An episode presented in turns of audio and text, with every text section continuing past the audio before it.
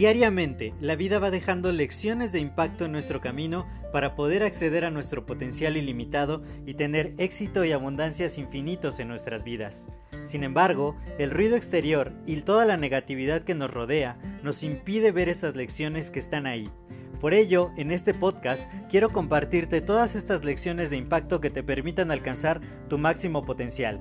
Te doy la más cordial bienvenida a este tu podcast Lecciones de Impacto y que lo disfrutes. Hola, yo soy José Mejía y quiero darte la más cordial bienvenida a este nuevo episodio de tu podcast Lecciones de Impacto. Y el día de hoy quiero hablar acerca de un dato muy interesante que leí en un libro que se llama Libérate del hambre emocional.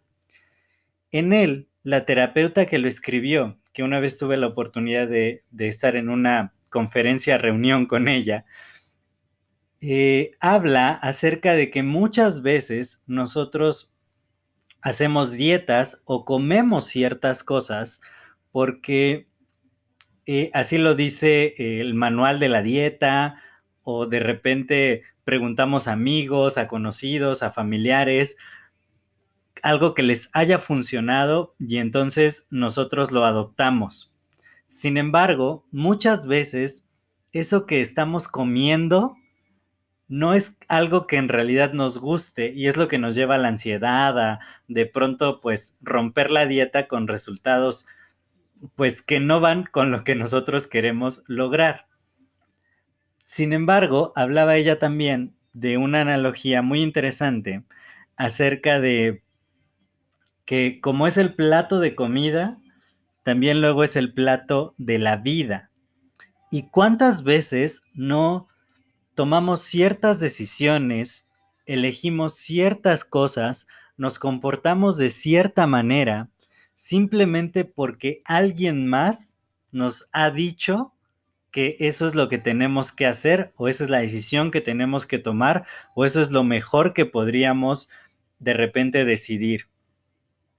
Y, y si nos ponemos a pensar, a veces mucho de lo que hacemos en la vida tiene que ver con eso no tiene que ver con lo que nos gusta, no tiene que ver con lo que nos apasiona, sino simplemente a veces por darle gusto a alguien más, porque otro nos dijo que eso era lo que funcionaba, porque a alguien más le gusta ese modo de, de ser o de comportarse, y de pronto como seres tribales, como personas que buscamos estar encajando en cierto estereotipo, en ciertas expectativas de la sociedad, pues lo hacemos.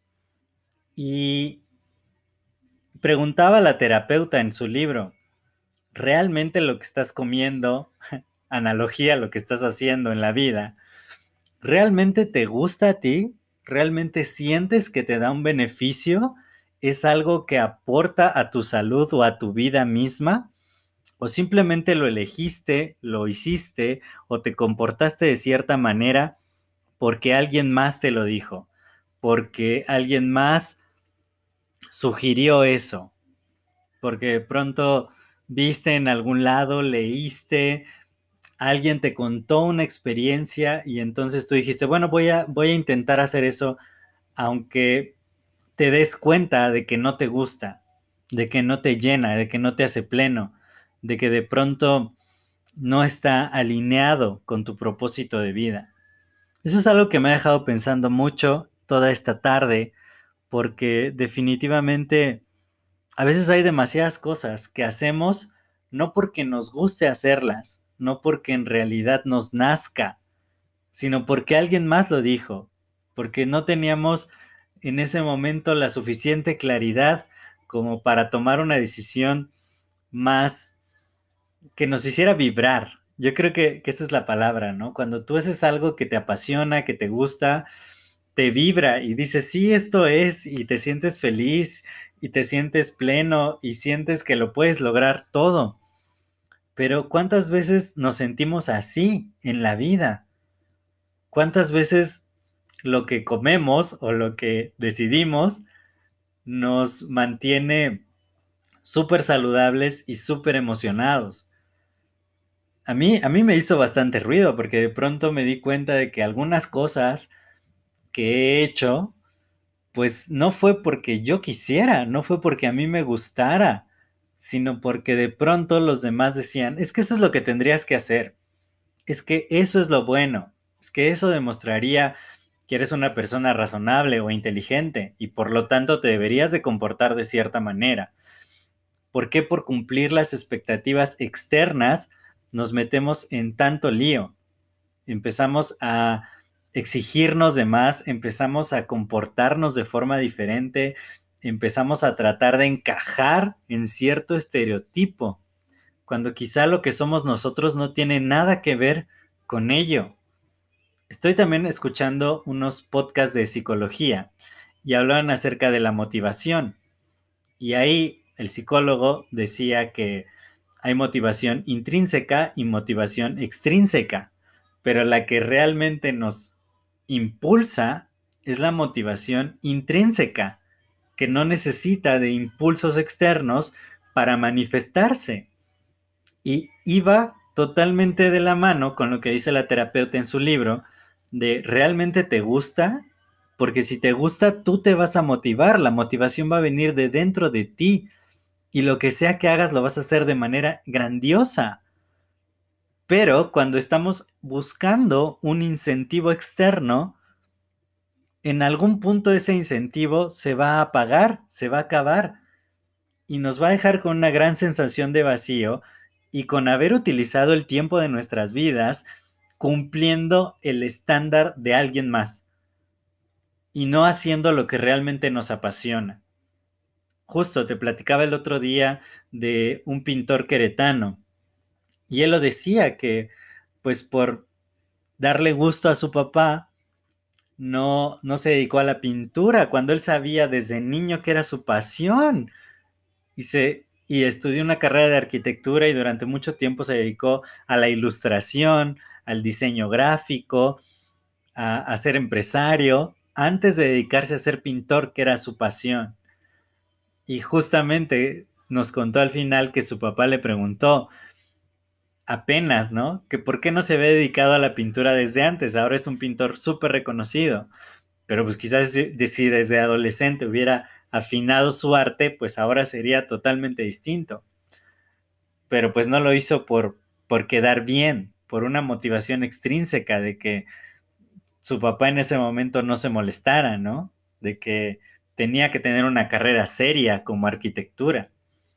Y quizá estemos en un buen momento. Nunca es un momento tardío. Él se dio cuenta de eso a los 48 años. Pero no importa la edad que tengas, nunca es un momento tardío para preguntarte, ¿realmente te gusta lo que estás comiendo? lo que estás haciendo, las decisiones que estás tomando, a lo que te dedicas, ¿te gusta de verdad? ¿O lo estás haciendo porque le gusta a alguien más? Porque alguien más cree que es mejor.